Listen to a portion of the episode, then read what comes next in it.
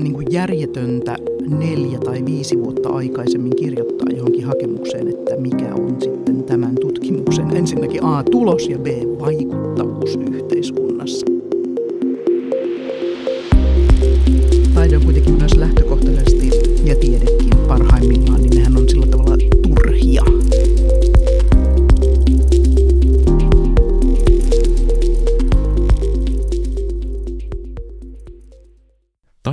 Samalla kertaa pintailmiö ja vertauskuva. Ken sukeltaa pinnan alle, tekee sen omalla vastuullaan. Joka tulkitsee vertauskuvan, tekee sen omalla vastuullaan. Taide ei todellisuudessa kuvasta elämää, vaan katselijaansa. Jos taideteos synnyttää kiistoja, se on uusi, monitahoinen ja elävä. Milloin arvostelijat ovat eri mieltä, taiteilija on sopusoinnussa itsensä kanssa. Hyödyllisten asioiden tekeminen voidaan antaa anteeksi siinä tapauksessa, ettei tekijä ihaile niitä. Ainoa peruste, joka oikeuttaa hyödyttömän tuotteen luomiseen, on tekijän ihastus siihen. Taide on täysin hyödytöntä. Näin kirjoitti Oscar Wilde vuonna 1891 romaaninsa Dorian Grain muotokuva esipuheessa. Wilde peräänkuulutti taiteen roolia kiistakapulana ja itsearvoisena, hyödyttömänä ilmiönä. Nykypäivänä taiteen tekijöiden, kuraattoreiden, galleristien, laitosjohtajien ja monien yleisöidenkin jäsenten kesken taidetta ei kuitenkaan nähdä wildelaisittain hyödyttömänä, vaan taide on yksi tärkeimmistä keinoista maailman, kärsivien, köyhien, raihnaisten ja kaiken hyvän pelastamisessa.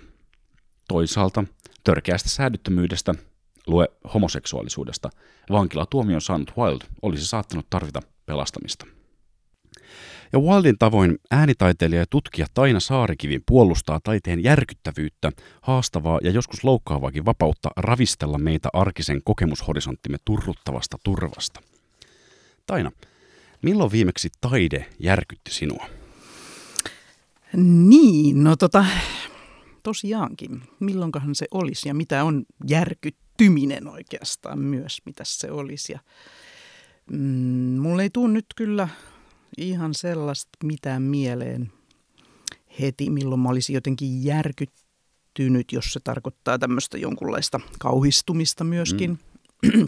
mutta, tota, mutta tässä ihan muutama viikko sitten kyllä jotenkin niin kuin, sanoisiko vaikutuin tai joku sellainen nytkähti mm, niin kuin jännittävästi, kun mä olin Raumalla, Rauman taidemuseossa ja siellä on tämmöinen lintu ja kala näyttö näyttely, missä on siis tällaisia niin kuin itetaiteilijoita hmm. tai outsider-taiteilijoita, miten, miten sitten haluakaan kutsua. Ja, ja se, siellä oli paljon siis sellaisia töitä ja jotenkin tuntui, että myös sellaisia niin kuin taiteilija hahmoja ja taiteilijapersonia, että siinä oli jotain semmoista niin kuin, sitä jäi kyllä jotenkin pitkäksi aikaa miettimään sitä koko semmoista niin kuin sen, sen semmoisen hyvin omaehtoisen, jossain tietyssä omassa paikallisessa ympäristössä tapahtuvan taiteen tekemisen niin kuin semmoista jonkunlaista koskettavuutta, sanoisiko näin. Mulla ainakin tuli sellainen olo, siellä oli hyvin erilaisia töitä.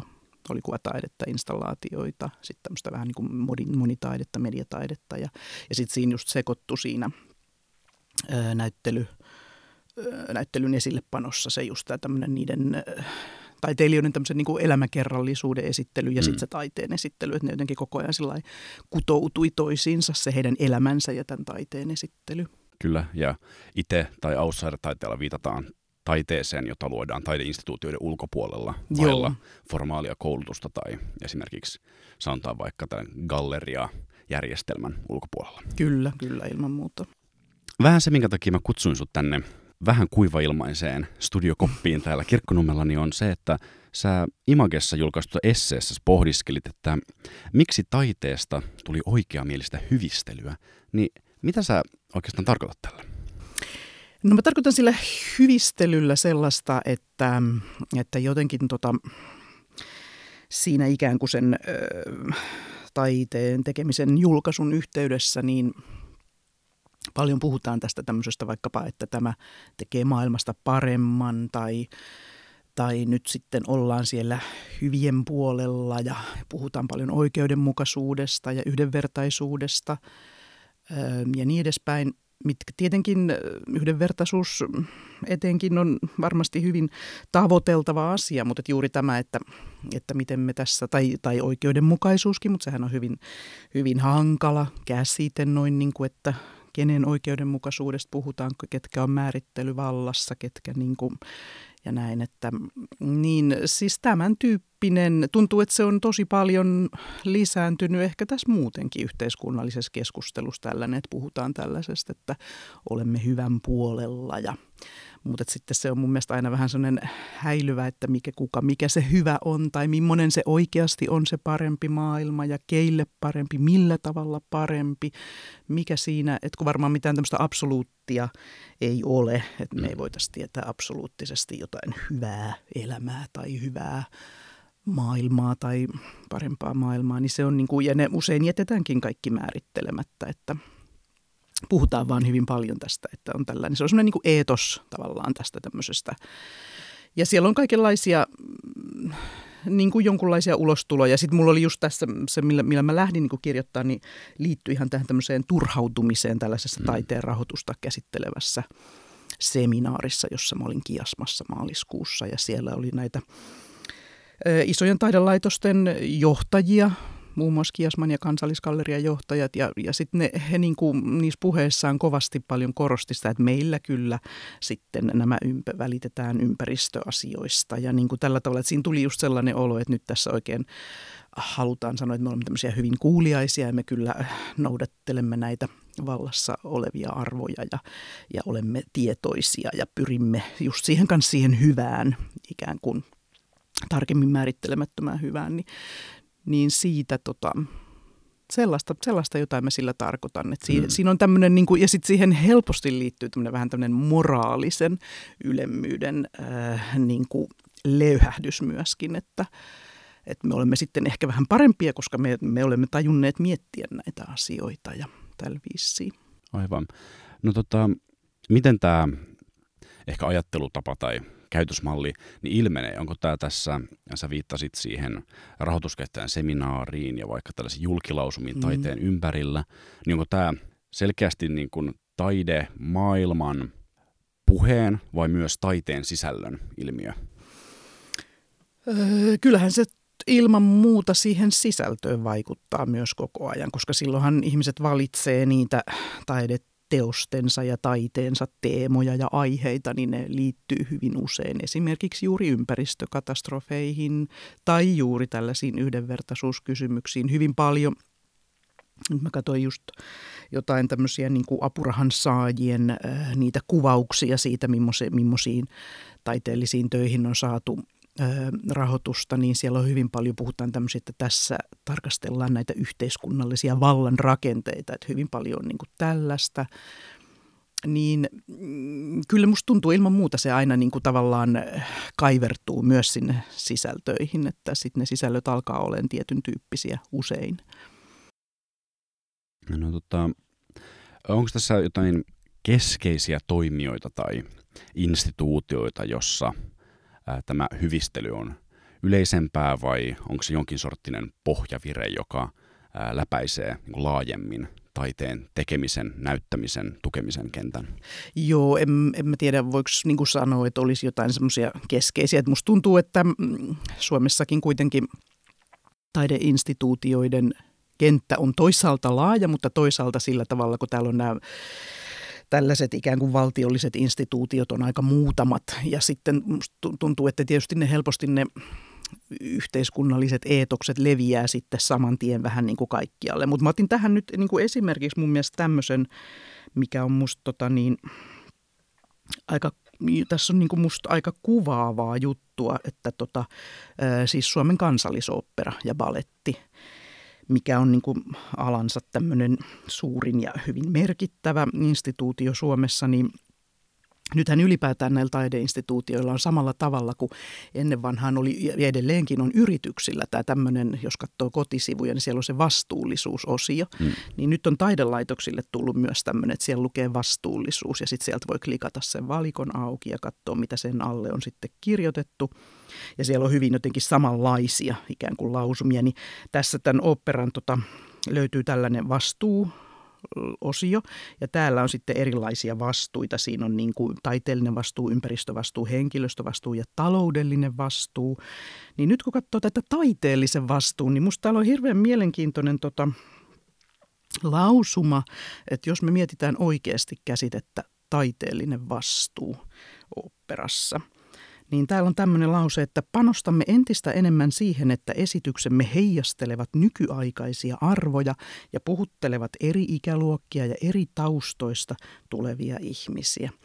Niin tässä kohtaa tavallaan voisi ehkä myös kysyä, että, että eikö heidän taiteellinen vastuunsa olisi myöskin sitä, että heijastellaan sitä oopperan maailmaa ja tehdään ne oopperan operat mahdollisimman hyvin. Tulevat ne miltä ajalta tahansa ja ovat ne mitä aikaa tahansa. Että eikö tavallaan myöskin vähän niin kuin katsojen vastuu olisi sitten ymmärtää, että okei, jos joku opera on tehty 1700-luvulta ja 1800-luvulla, niin silloin oli toisenlaisia arvoja ja, ja ymmärryshorisontteja.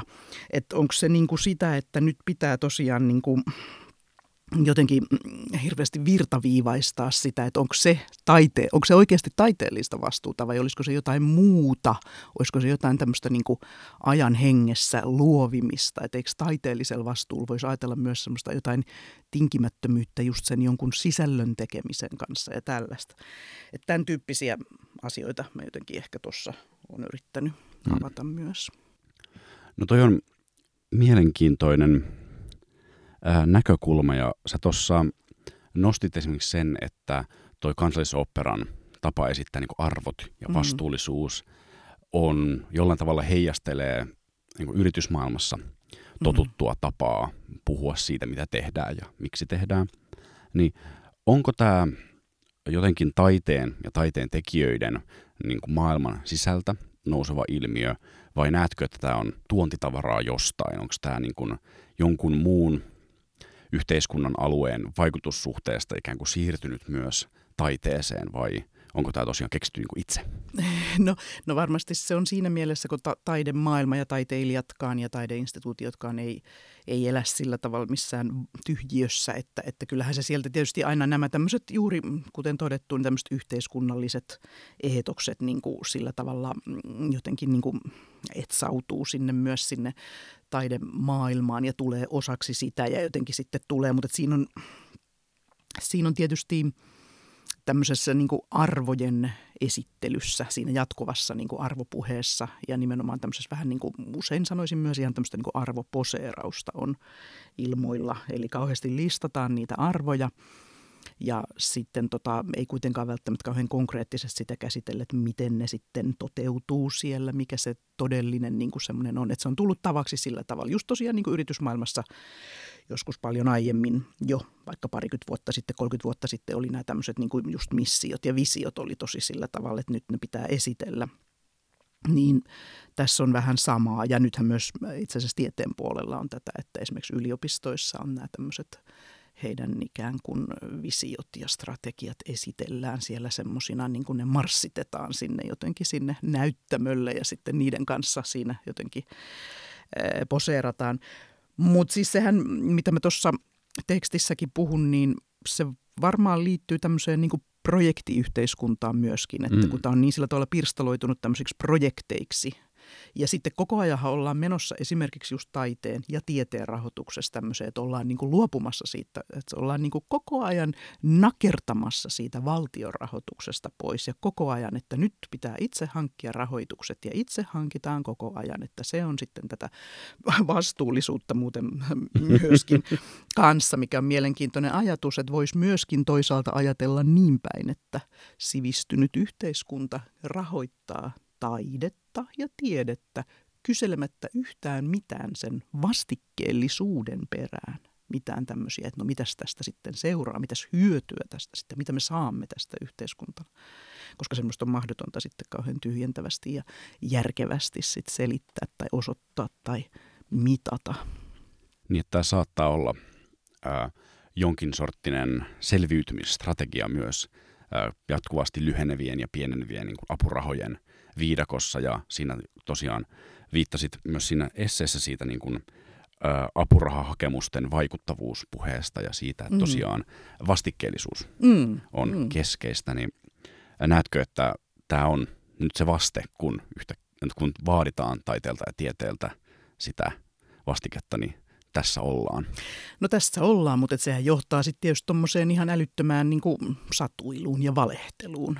Että, että, tota, että sekä taiteessa että tieteessä, niin mähän teen siis myös molempia itse, että olen myös tutkija, niin, niin sehän on täysin pähkähullua kirjoittaa silloin, kun hakee vaikka tutkimusrahoitusta vaikka kolmevuotiselle tutkimukselle. Jos tulee, vaikka mullakin esimerkiksi nyt oli tämmöinen etnograafinen tutkimus, viimeisin, missä tutkin siis hiljaisuuksia yhdessä entisessä kaivoskylässä siten, että menin paikan päälle, kuuntelin niitä hiljaisuuksia, haastattelin kaikkia entisiä kaivostyöläisiä ja heidän perheitään ja sen kylän asukkaita, niin, niin se on täysin mm, niin kuin järjetöntä neljä tai viisi vuotta aikaisemmin kirjoittaa johonkin hakemukseen, että mikä on sitten tämän tutkimuksen ensinnäkin A, tulos ja B, vaikuttavuus yhteiskunnassa, että koska koska taiteeseen ja tieteeseen kuuluu tämmöinen ennakoimattomuus, kun jotain lähdetään tekemään, niin ei voi tietää, mikä se lopputulos on, että koska siinä kuitenkin se prosessi ja se koko matka on niin tärkeä, ja sehän se juuri opettaa ikään kuin se työtekijänsä mm. opettaa siinä matkan. Mutta joo, mutta se on vaan just se, että kun se on sitä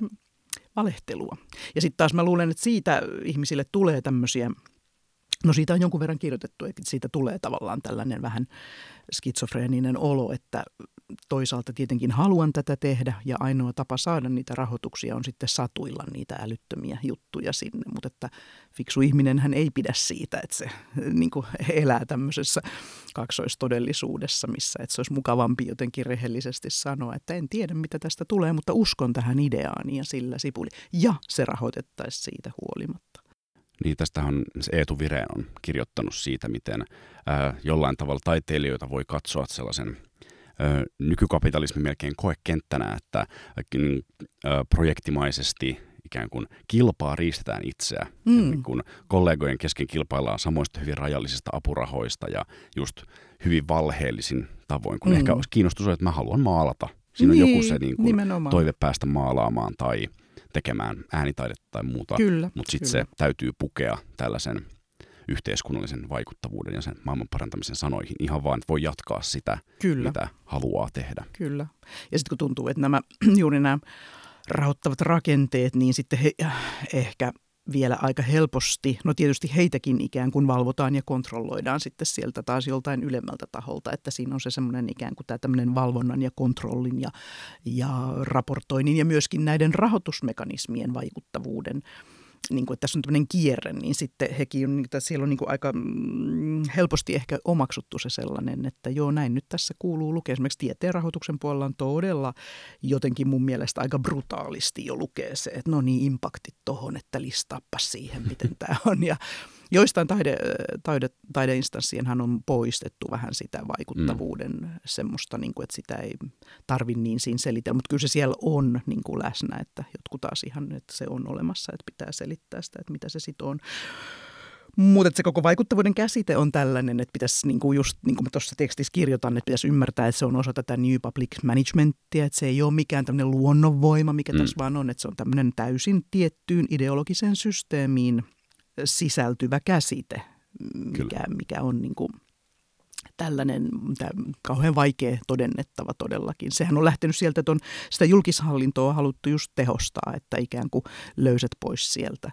Mutta että miten voi jotain taidetta tai tiedettä tehostaa sillä tavalla, miten voi ajattelua tai ideointia tai semmoista ja kun mä ajattelen, että taide on kuitenkin myös lähtökohtaisesti ja tiedekin parhaimmillaan, niin nehän on sillä tavalla turhia ne ei ole semmoista ihan, ihan sitä semmoista primitiivisintä perustarvetta, niin kuin nyt vaikka ruoka ja juoma ihmiselämässä.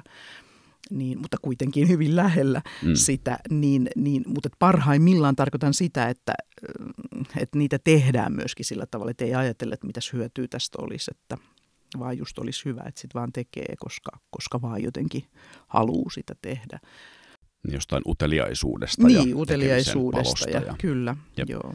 Ja tämä New Public Management, jonka mainitsin, tämähän on just julkishallin, julkisjohtamisen mm. teoria tuolta 1970-luvun lopusta mm. eteenpäin ja sinne niin kuin ehkä 90-luvulle asti varsinkin kansainvälisesti suosittu Margaret Thatcherin ja Ronald Reaganin henkilöityvä mm. Mm. tapa tehostaa julkishallintoa, tuoda niin kuin yksityisen maailman oppeja liittyen mm. esimerkiksi tota, tehokkuusmittaukseen ja kilpailutukseen ja mm. yksityistämiseen mm. ja tällaiseen.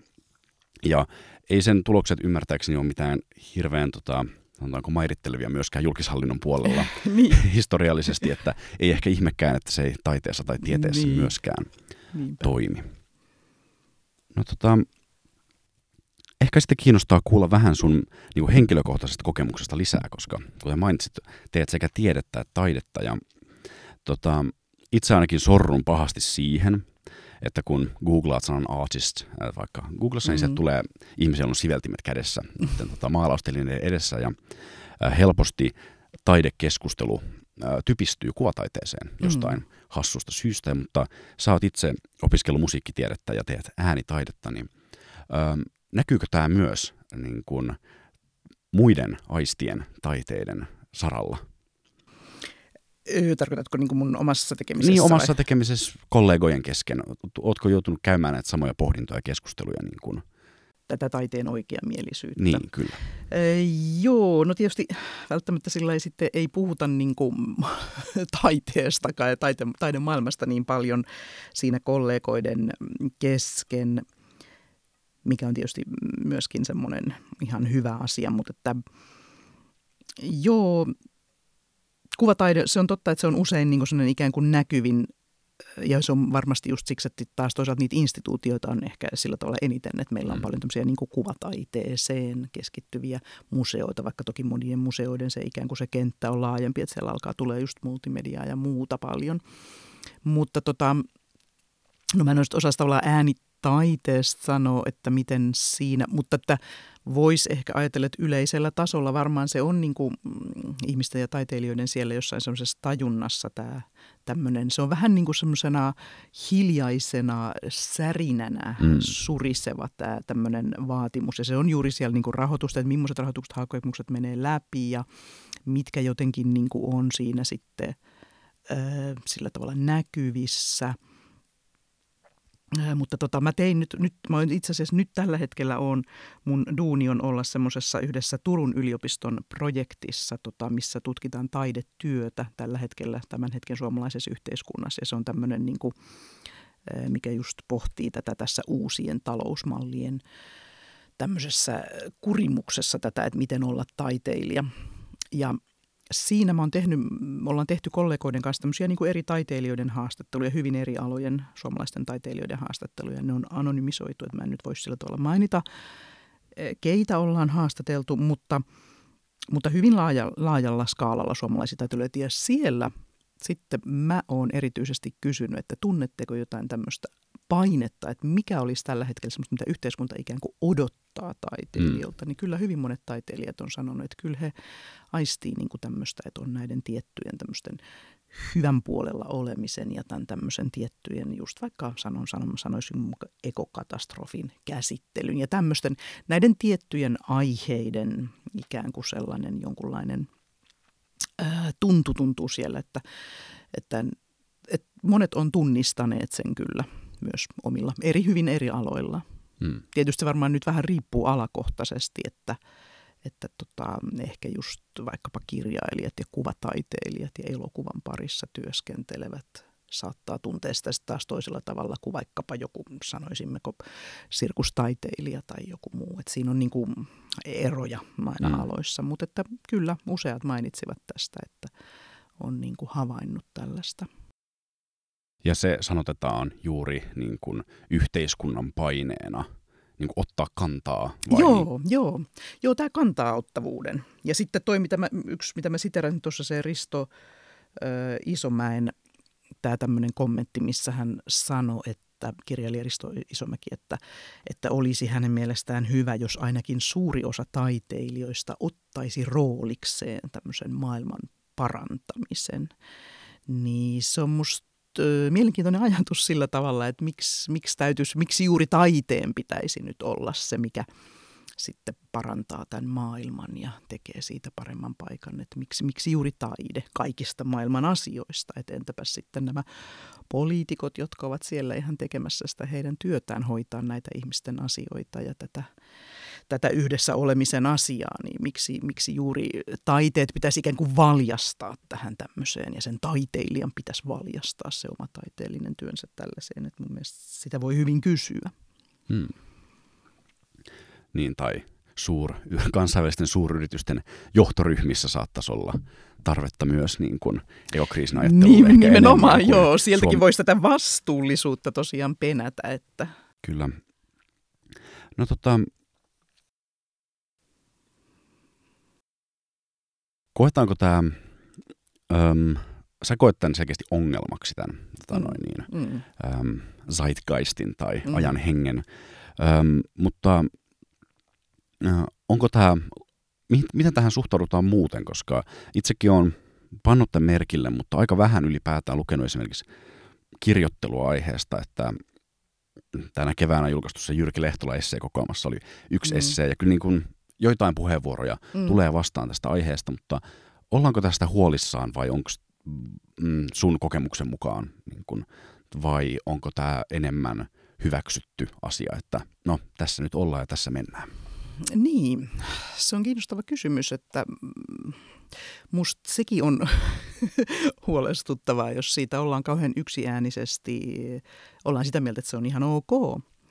Että, tota, että tässä, siinä tulee vähän semmoinen yksiäänisyyden tuntu mun mielestä sillä tavalla, että nyt tosiaan kaikki ovat niin sitä mieltä, että taiteilijoiden on, taiteen on pelastettava maailma ja parannettava maailmaa ja meidän kaikkien on oltava hyvien puolella. Nämä on niin kuin mun mielestä tosi ongelmallisia lausumia sen takia, koska siellä, on, siellä pitäisi sitten kysyä ne vaikeat kysymykset, että mikä on se parempi maailma ja miten se parannetaan ja mikä on se hyvä, mitä me tässä haetaan ja kenen hyvä se on ja niin edespäin. Että tota, se on mun mielestä ennen kaikkea siksi ongelma, koska – koska tota, sit siihen liittyy, niin kuin mä sanoin tuossa aiemmin, niin se sellainen moraalinen ylemmyys. Hmm. Ja, ja musta tuntuu, että semmoinen moralismi, tämmöinen niin kuin toisten moraalinen tuomitseminen, niin sehän tuntuu, että se on ainakin, varsinkin jos katsoo somea, niin se tuntuu olevan semmoinen ikään kuin ihan päivän juttu, että siellä toimitaan koko ajan niin että jotenkin osoitetaan koko ajan vaikkapa jotain toista ihmistä tai toisia ihmisryhmiä tai olkoon se mitä milloinkin puolueita, yksittäisiä poliitikkoja, yksittäisiä mitä tahansa tekijöitä ja sitten osoitetaan heidät ikään kuin pahoiksi tai tämmöisiksi, että he ajattelevat väärin ja heillä on väärät mielipiteet ja näin, niin niin se on mun mielestä kaikin tavoin hankalaa, koska mun mielestä maailma on sillä tavalla monimutkainen paikka ja pitäisi vaan enemmän pystyä jotenkin kuuntelemaan toisiaan, kuuntelemaan myös erimielisyyttä tai eri, eri tavoin ajattelevia. Että jos joku ajattelee täysin päinvastoin kuin itse, niin pitäisi vaan niin kuin musta jaksaa kuunnella ja jotenkin mm, kohdata se.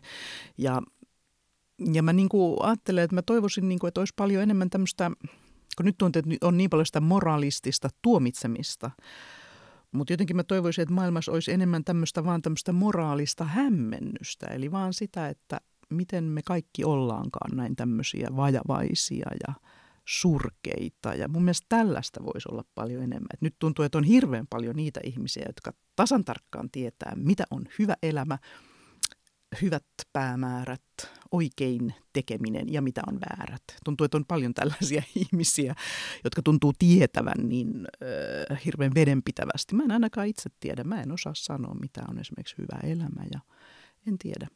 Filosofit ovat pohtineet näitä asioita satoja vuosia, eivätkä hekään tiedä vieläkään, en minäkään tiedä. Ja, ja tota, Musta Sami Pilström on esimerkiksi kirjoittanut hyvin uskonnonfilosofian professori siis tuossa, siinä kun hänellä on se ota elämä vakavasti, hmm. negatiivisen ajattelun opas, niin hänellähän on siinä po- paljon pohdintaa tästä juuri tästä moraalin, että mikä, mitä se itse asiassa on, että, että sehän on tämmöinen aika niin kuin vaativa tämmöinen myöskin tämmöinen itsereflektion ja itsekritiikin. Pitäisi jotenkin koko ajan jaksaa katsoa sitä omaa ajattelua myös kriittisesti ja jotenkin vaan tunnistaa ja tunnustaa se semmoinen oma niin kuin, riittämättömyytensä, että se moraalis, moraalisten kysymysten, niitä ei voi ratkaista tavallaan, että ne, va, ne vaan tulee, ne on semmoisia niin äärettömiä ja loputtomia. Just niin kuin elämä itsessäänkin on sellainen, että se ei ole ongelma, jonka voimme ratkaista, että, mm. että se on vaan jotain, jota voimme tässä niin kuin ihmetellä, mm. ajattelisin näin. Mm. Onko tässä äh, riskiä siihen, että me niin kuin vertaillaan hieman – tota, vaikka omenoita ja appelsiineja. Että jos on keskustelua, jossa on kyse vaikka äm, kamppailusta, ihan vaikka hallitusvallasta ja siitä, että kenellä on se niin kuin vahvin äänenpaino, niin jos me ikään kuin sitä keskustelua verrataan vaikka just taiteeseen, joka on ehkä rajoiltaan ja moraaliltaan hähmäisempää, niin etenkin tässä hyperverkottuneessa someajassa, jossa myös taiteilijat on paljon somessa mm. ja keskustelua käydään niin kuin ristiin, niin onko mahdollista, että nämä niin kuin sekoittuu myös näin niin kuin seuraajan päässä? Öö, siis nämä tämmöiset keskustelut politiikasta ja niin, keskustelut niin, ja, taiteesta. Jup, ja ehkä niin kuin aktivismi ja taide, ja koska, koska tota, on aika jotenkin nähdäkseni selvää, että semmoinen äm, hyvinkin selväsanainen ää, moraalinen niin jaottelu on tietysti, niin tietyllä tavalla poliittisesti tehokasta. Joo, ja sekin on sitten musta ihan oma kysymys, että miksi se on niin kauhean tehokasta? Mm. Miksi me niin kauhean mielellämme me ihmiset halutaan tämmöistä niin kuin yksinkertaistettua ja selkeää? Että miksi, miksi ei yhtään niin kuin jakseta elää sen semmoisen monimutkaisuuden ja epämääräisyyden ja, ja tietynlaisen sen diversiteetin kanssa. Se on niin kuin, tuntuu olevan äärettömän vaikeaa. Et monethan tekee esimerkiksi ihan tätä tällaista, niin kuin just jos nyt vaikka somesta puhutaan, niin monet niin sanotusti siivoaa näitä kaverilistojaan. Et jos siellä on joku, joka ajattelee väärin ja kovin eri tavalla kuin itse, niin sitten se iloisesti ilmoitetaan siellä, että nyt mä muuten poistankin täältä listoilta niin kaikki sellaiset, jotka, ja sitten se, sit se esitetään nimenomaan tämmöisenä niin kuin hirveän urheana ja mahtavana aktina, että nyt mä niin kuin teen täällä tällaista, mutta siis herregud, eikö se just olisi tosi kiinnostavaa nähdäkin siellä syötteessä jotain täysin sellaista ajattelua, mikä ei putkahtelee omi, omissa aivonystyröissään. Et eikö se juuri olisi myös semmoisen niin kuin, semmoisen avaran ajattelun yksi lähtökohta. Mutta mitä tulee tuohon, mulla oli tästä kanssa yksi, tota, mä katoin yksi esimerkki, tämä aktivismin. Sittenhän tietysti puhutaan ihan erikseen tämmöistä niin artivismista, missä mm. taiteilijat, jotenkin se aktivismi ja taiteen tekeminen tota niin, yhdistyy, niin mä mm, tota, törmäsin täällä Voimalehdessä tällaiseen, tämä on tota tanssia tuolta taideyliopistosta, olisiko hän nyt vielä tanssiopiskelija Iris Laisi, niin on kirjoittanut, hän on tätä tämmöistä yhtä Altamira 2042 teosta, josta on, jossa on Gabriela Carneiro da Cunha on ohjaaja, niin he on keskustellut tässä taiteesta ja tämä on siis tämä kirjoittaja on tanssinopiskelija. Mm. Ja tota, täällä on, hän on sitten kovin vaikuttunut tästä teoksesta. Tässä on sitten tota, tapahtunut jotain, tämä on, liittyy maahan ja veteen ja Tsingsujokeen ja ja sitten sanotaan, että tämän teoksen lähtökohta ei ollut ihminen, vaan ihminen osana muuta, kuunteleminen, spirituaalinen yhteys maahan. Niin tota, sitten tämä mm, tanssi ja kirjoittaja tässä niin on pohtii tällaista juuri tässä hänen omassa opiskeluissa niin, että ää, hän sanoi, että tuntuu, että täytyisi tehdä vaan politiikkaa, että taide ei ole tarpeeksi.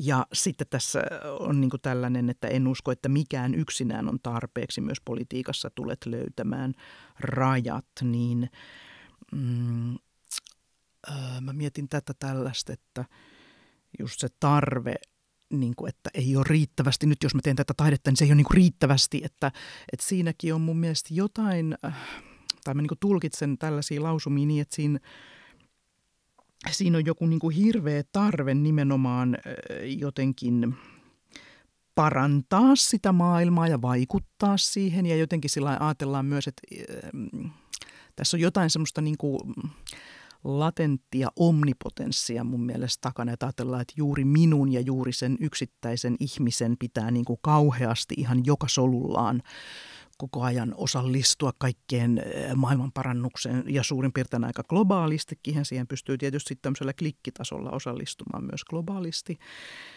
niin kirjoittelemalla kaiken maailman adresseja vaikka, vaikka mihin. Mutta, tota, mutta että tämmöinen niin kuin voimakas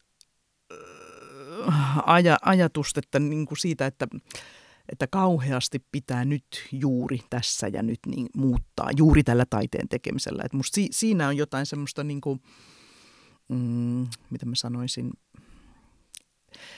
siinä on joku sellainen niin kuin just voimakas siinä on myös, se on tavallaan aika sellainen, sanoisiko, utilitaristinen tai tämmöinen optim, taidetta optimoiva ajatus, että, että, että jos mä kerran teen tätä taidetta, aika monethan puhuu sitten, että jos mä oon niin etuoikeutettu, että mä saan tehdä taidetta, niin mun pitää sitten tehdä sitä jotenkin, että siinä on joku tämmöinen hyvin järkevä ikään kuin, että mä teen sillä sitten hyvää, mutta entäpä jos me, tämä on myös tämä optimoinnin yhteiskunta, että pitääkö meidän aivan jokainen elämän alue jotenkin itselle ja toisille perustella, että onko tämä varmasti mm. järkevää, onko tämä hyödyllistä ja niin kuin näin. Ja sitten kun siinä tullaan väistämättä näihin kysymyksiin, että kenelle järkevää, kenelle hyödyllistä, suhteessa mihin siinä niin kuin tulisi kysyä mielestäni nämä kysymykset, niin, niin tämä on juuri tämmöinen niin kuin loputtoman optimoinnin ajatus – että noi Tere Vaden ja Antti Salminen, hän on kirjoittanut siinä energia- ja kokemuskirjassaan, siinä naftologisessa mm. esseessä, niin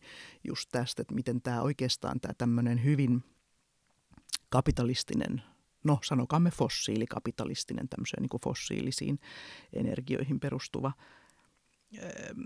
järjestelmä on tämmöinen hyvin produktivistinen siinä mielessä, että se tähtää, että kaikki päämäärä, kaikki voimat mobilisoidaan vaan yhden päämäärän mm. perään. Ja se päämäärä on vaikkapa, no jos ei sitä lausta niin ääneen, että se olisi vaikkapa talouskasvu, mutta se on ainakin juuri tämä tämmöinen hyöty ja tehokkuus. Mm. Ja sitten jonkunlainen tämmöinen, niin kuin, miksi me sitä nyt sanottaisiin, vaikkapa edistys, kehitys, tällaisia. Pääoman arvon lisäys. Niin, niin justi, joo, toi arvonlisä on hyvä tällainen just nykyajan tämmöinen hohdokas muotisana. Niin, niin sitten jos niin kuin kaikki elämän alueet, siis suuri ihmiset, ihmiset suurin piirtein yksityishenkilöinäkin jo alkaa miettiä, että hetkinen, onko mun parisuhde sellainen, että se tuottaa niin kuin arvon lisäystä ja niin kuin näin, että se, että se menee niin kuin jo, se lävistää niin kuin kaiken, että suurin piirtein ihan kaikki, siis se oma ruumillisuus, lihallisuuskin jo mobilisoidaan siihen sellaisen. Pitää olla terve, ettei rasiteta tätä yhteiskunnan murenevaa terveydenhoitojärjestelmää ja tämmöinen just jatkuva vastuuttaminen, että olet terve, älä, älä dokaa, älä tupakoi, älä, älä syö mm, epäterveellisiä ruokia, niin siis se sellainen loputon itsekontrollin vastuu, niin kuin itsevastuun ja se semmoinen optimoinnin ajatus ja onko työni sellainen, että niin en mä tiedä sitten, onko se taiteen idea olla tällaisessa myllytyksessä hmm. mukana osa sitä. Tästä on Herbert Marcuse tuossa Ehdus ja sivilisaatiokirjassaan kirjoittanut nimenomaan tästä, että hän analysoi tai diagnosoi, että kapitalismissa ihmisen mielen toiminnassa on tämä suoritusperiaate, joka nousee Freudin mielihyväperiaatteen rinnalle ja se on siis tarve tehostaa. Ja Markus oikeastaan diagnosoi, tämä on siis Vistuun lopussa kirjoittu kirja, niin, niin diagnosoi nimenomaan taiteen lääkkeeksi irti tästä suoritusperiaatteesta ja sen vaatimasta lisätorjunnasta, eli omien mielihalujen torjumisesta, jotta se tehokkuutta saadaan lisättyä. Ja, niin.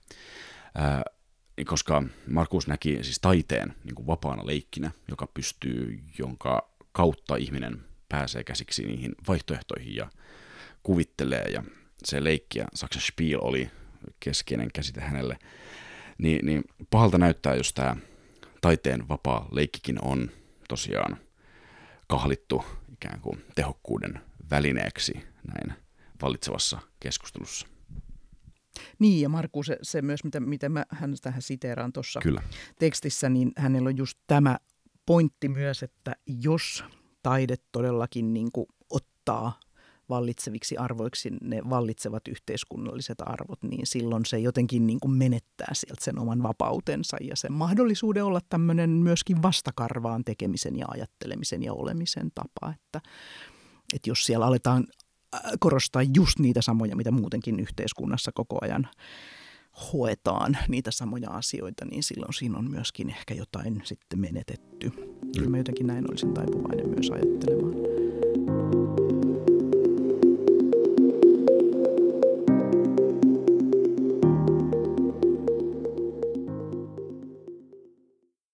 No nyt kun me katsotaan jo 50-luvulle asti, niin tota, uskallatko niin kuin antaa jotain historiallista diagnoosia tai kuvata sitä, että ollaanko me uuden ilmiön tota, kanssa tekemisissä vai onko tämä ainoastaan viimeisin esiintymismuoto sillä, että taide valjastuu niin kuin yhteiskunnan ö, vallitsevien arvojen tai tuotantosuhteiden tai mitä niin linssi haluakaan käyttää niin välineeksi.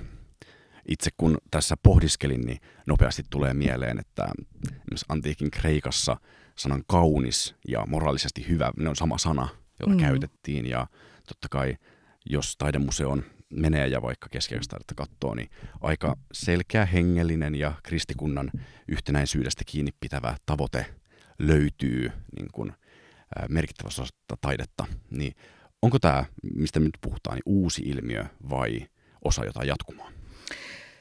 Varmaan siellä on semmoista jatkumoa. Mä en osaa nyt ehkä ka- kauhean mm. semmoista niin kuin, jotenkin pätevää analyysiä siitä nyt siinä lähettää. Mitä tulee nyt tuohon, mitä sanoit antiikin taiteesta, niin tietysti antiikin aikana ei ollut sinällään niin tätä taidetta ei olemassa tässä, tässä merkityksessä. Tai taide. Niin, niin, niin, kyllä.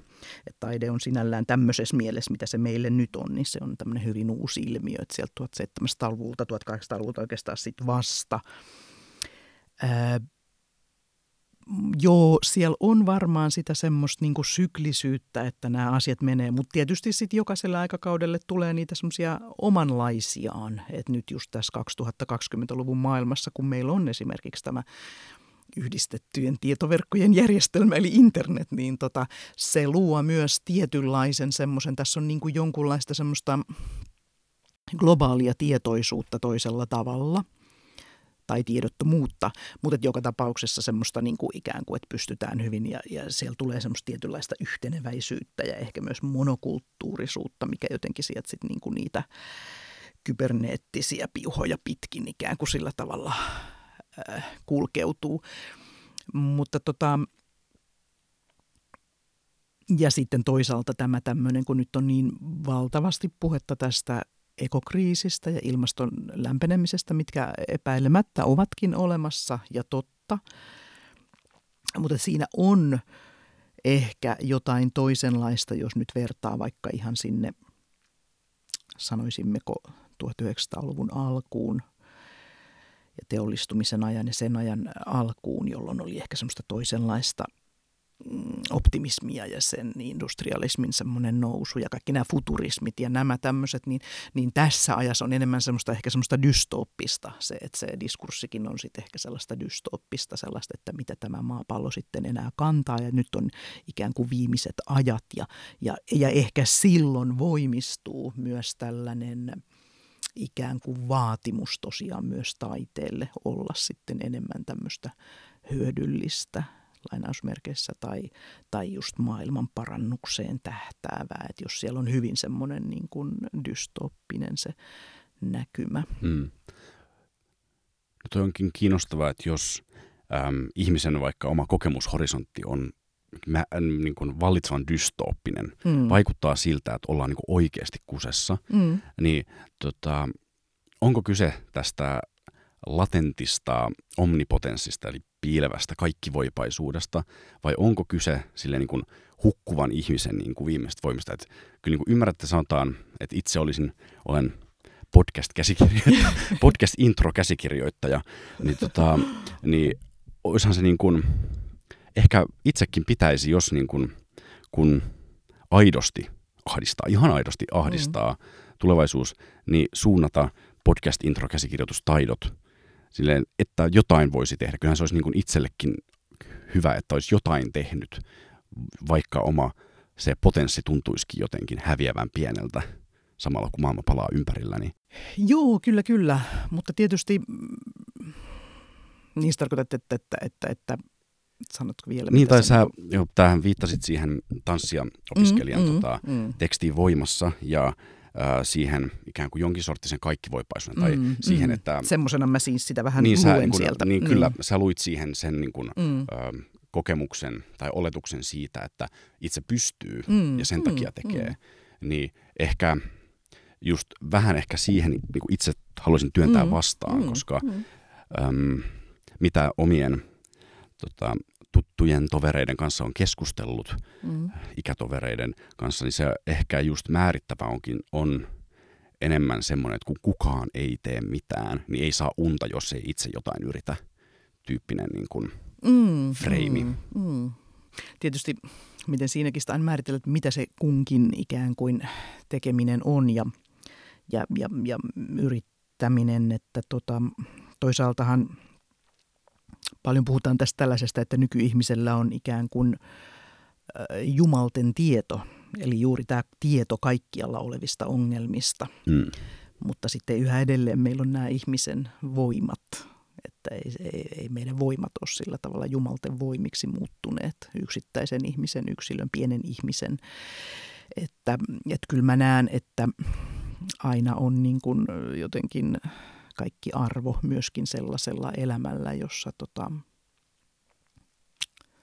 jossa tota myöskin ehkä lamaannutaan kaiken tämän edessä ja, ja sillä tavalla mun mielestä se on niin kuin, ja sitten kun toisaalta ihmisen elämästä on niin vaikea sanoa, kun siellä on kaikenlaisia semmoisia kaikenlaisia rimpuiluja ja riuhtomisia ja, ja lähimmäisten, niiden aivan läheisten äh, kaikenlaiset kivut ja asiat ja kasvukivut, niin saattaa olla semmoisia, mitkä vie hyvin paljon voimia siitä elämästä, että, että tota, et silloin tietysti oma kysymyksensä on, että onko se ihmisen tehtävä olla jossain globaaleilla barrikaadeilla ikään kuin, ikään kuin tota parantamassa maailmaa, jos vaikka se joku ihan hyvin lähin läheinen voi hirveän huonosti tai näin. Että, tai että miten siinä, siinä, siinä tullaan näihin tämmöisiin valinnan kysymyksiin myös. Mä en, mä en osaa siihen sanoa, mulle ei ole siihen niin kuin semmoista, mä en, ja mä en myöskään halua niin kuin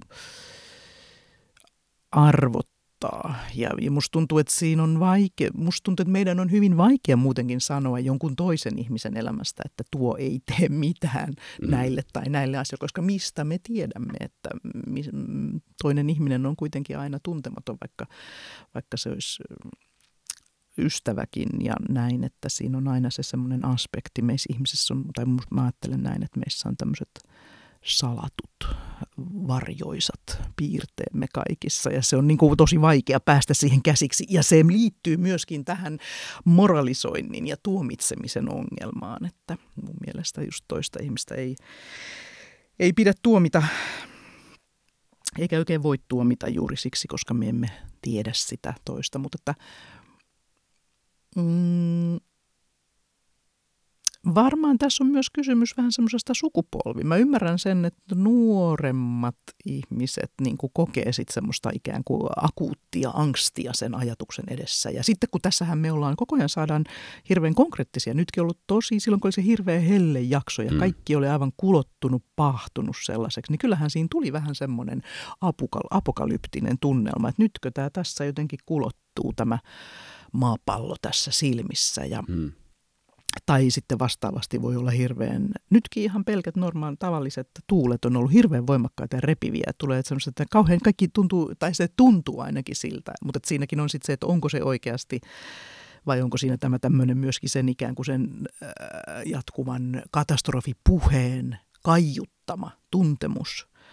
Että sitten tietysti pitäisi tutkia tarkkaan jotain erilaisia säätiloja ja niiden havaintoja. Aina silloin tällöinhän jotkut sääihmiset sitten julkaisee, että no tämä on aivan tavallinen kesäsää, tämä tällainen ja tulee näitä tällaisia. Että joo, se on mielenkiintoista, mutta että niin, se vaikuttaa ihmisen kokemukseen tietenkin se semmoinen, mitä siinä ympärillä puhutaan, miten niitä asioita kehystetään. Puhutaanko katastrofipuheella just semmoiselle, että nyt on viimeiset ajat toimia. Mutta eikö ne toisaalta ilmastotutkijat ole puhunut näin semmoisen noin 40 vuotta jo, että nyt on ihan viimeiset ajat, että en, en osaa sanoa.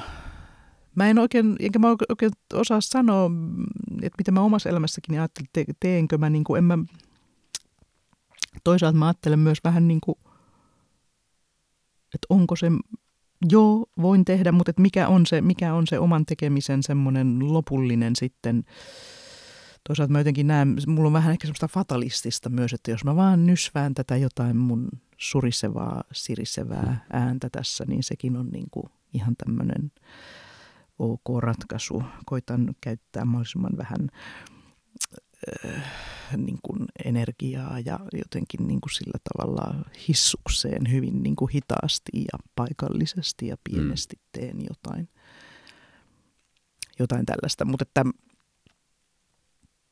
niin, se on, se on monimutkainen kysymys. Kyllä, että hyvin erilaisia tapoja suhtautua niin. Niin samaan Kyllä. ilmiöön.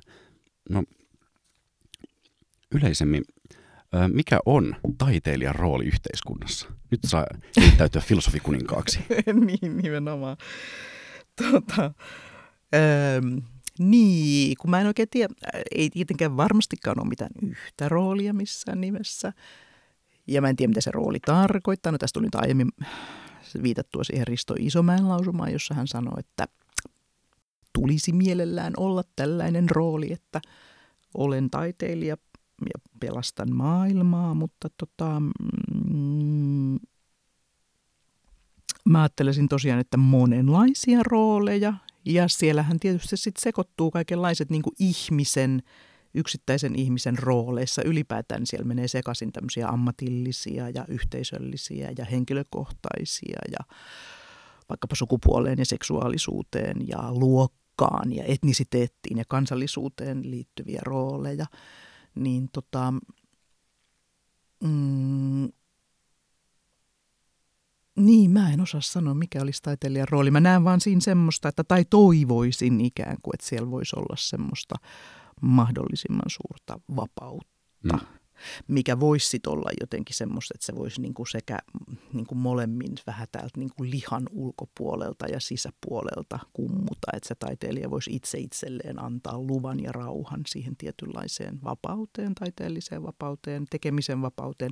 Ja sitten just, että yhteiskunnasta tulisi sellainen, poliitikot aina toivoo sitä työrauhaa, niin mun mielestä taiteilijat vois myös toivoa, että saammeko työrauhan vaan tehdä häröillä, vaan ihan rauhassa ja tehdä mitä lystää. Ja rakennella niitä surinoita ja, niin, ja niin, nimenomaan. kliksutteluita. No tota, että tässähän on vähän tällainen äh, kehä melkein, että ähm, kun yhteiskunnassa on vallitsevia äh, niin kuin tapoja ajatella ja puhua, niin ne luontaisesti vaikuttaa myös vapaasti toimivaan taiteilijaan, koska mm, taidetta mm. usein ammennetaan – ainakin muodossa tai toisessa niin kuin omasta kokemuspohjasta tai ainakin jollain tavalla se niin kuin, oma käsitys maailmasta ohjaa toimintaa mm. eri tavoin. Ja sitten tämä siitä tuotettava taide taas uudelleen muokkaa vähän sitä, mikä se meidän niin kuin, kokemushorisontti on. Että mm. niin kuin, kaksoishermeneutiikka käynnissä tässä. Mm. Niin, tota, niin ehkä mulla on kova tota, noin, niin, toive, että tätä podcastia kuuntelee myös niin kuin taiteilijat, mm-hmm. koska tota, itseni kaltaiset niin kuin sivusta huutelijat on totta kai ihan hyvää väkeä, mutta äh, on myös niitä, jotka tekee taidetta. Niin, äm, ja etenkin, jos nyt on kuulijan taiteilijoita tai itseään taiteilijaksi ehkä toivovia ihmisiä, niin äh, tuntuu siltä, että sä itse et ole kovin jotenkin äh, et ole murtunut tämän paineen alla ä, toimia oikein ja keskittyä näistä tietyistä tärkeistä asioista puhumiseen ja vastaavaa, niin miten se onnistuu ja onko siihen jotain niin kuin, vinkkiä? Joo, musta tuntuu, että mä, mä en ole kyllä yhtään hyvä antamaan vinkkejä mihinkään tällaiseen.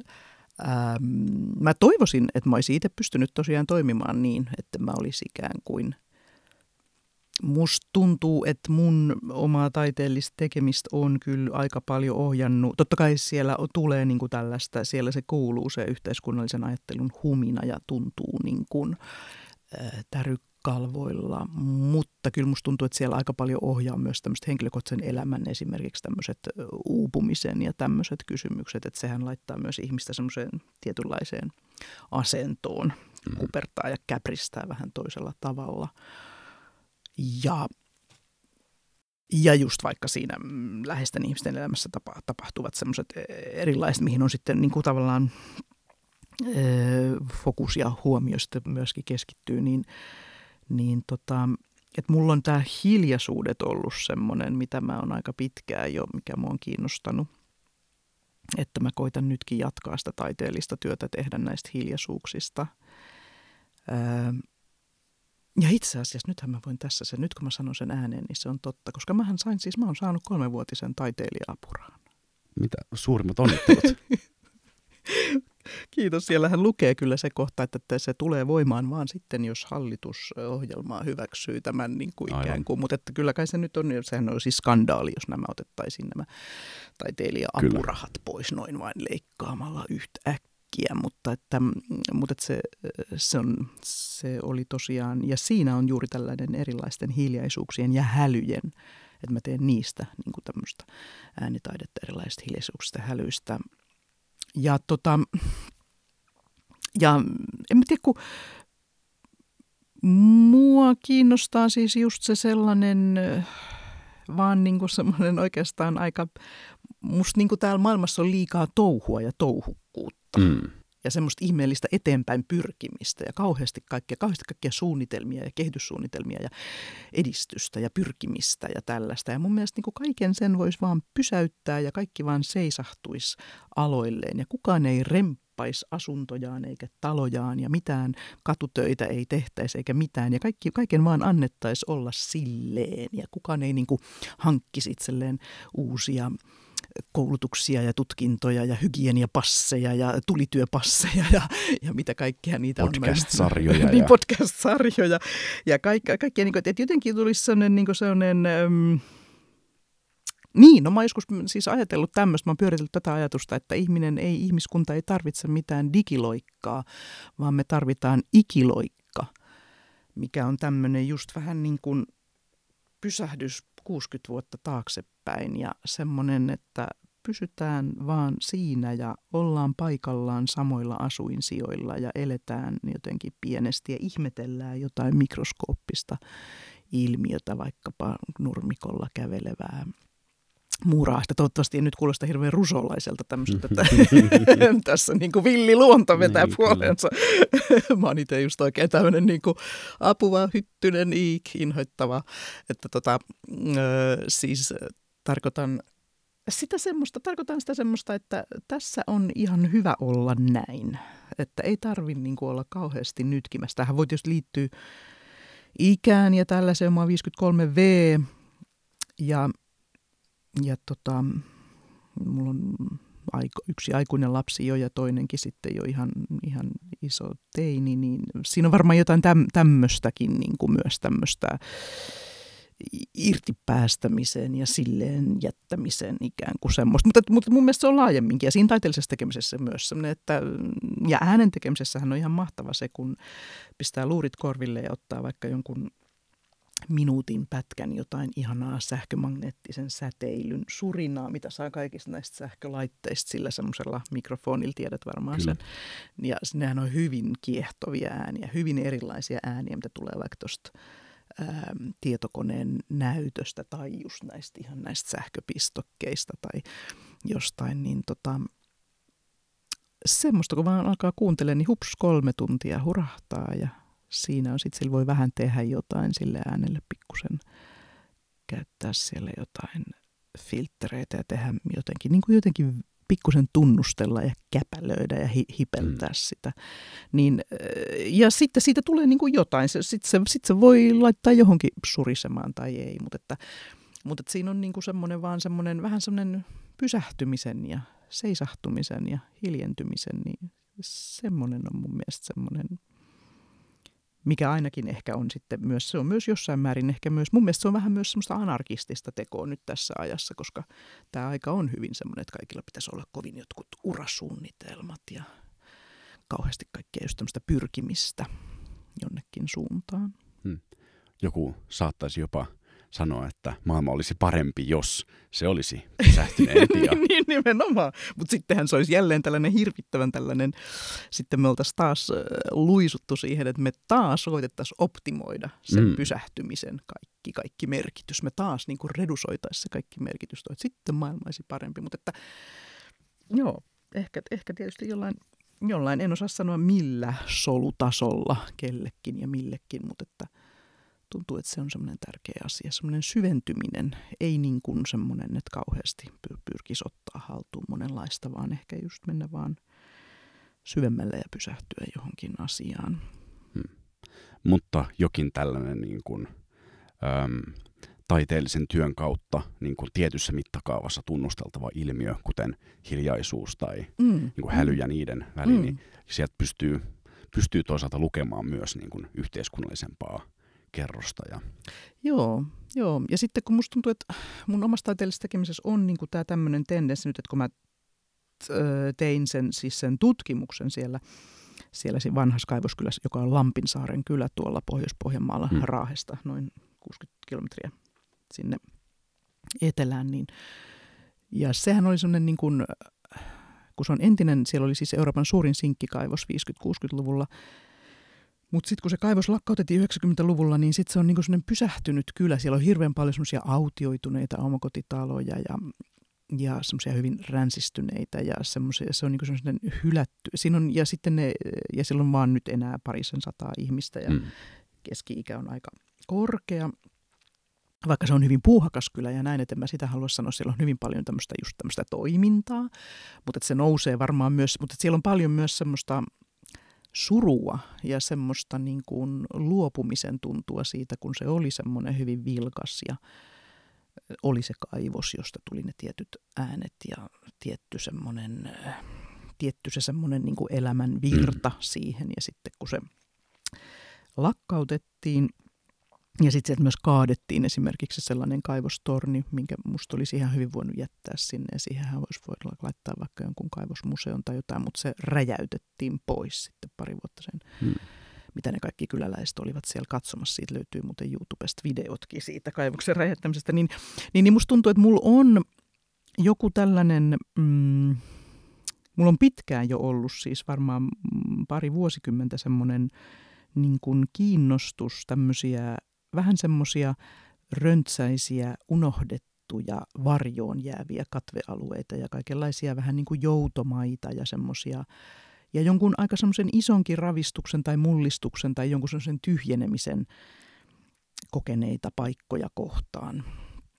Ja mä tykkään tosi paljon olla semmoisissa paikoissa, missä on semmoista vähän semmoista joutomaata. Mä muistan, kun mä opiskelin Turun konservatoriossa aikoinaan, mä oon siis myös entinen klasari ammattihuilisti yhdeltä ammatilta, niin, niin, niin Konsa oli silloin siellä Linnankadun siellä niin kuin siellä loppupäässä, mikä oli aivan semmoista rönttöstä joutomaata siitä ympäriltä. Ja sitten siellä oli ne vanhat Krihtonin ne köysitehtaan, mm. mihin se tehtiin sitten se uusi konservatorio. Mutta se oli mahtavaa, kun se tuli siihen semmoisen, se oli ihanaa se ympäristö, kun se oli hyvin. Nythän se on puunattu hirveän hienoksi. Siinä on kaikenlaisia hienoja kahviloita ja ravintoloita ja kaikki kivetykset on, jokainen kivi on aseteltu siihen hyvin kauniisti että se on toisenlainen, mutta siinä, siinä on niin kuin aina joku semmoinen, mun mielestä siinä on jotain semmoista kaunista potentiaa ja semmoista, en nyt sanoisi toivoa, mutta jotain semmoista niin kuin yhteiskunnallisesti merkittävää, että annetaan olla, esimerkiksi Helsingissäkin, että annettaisiin olla vaan semmoisia joutomaita, eikä heti ruveta puuhakkaasti tekemään, että mihin tehdään kylpylä, mihin tehdään se ja se.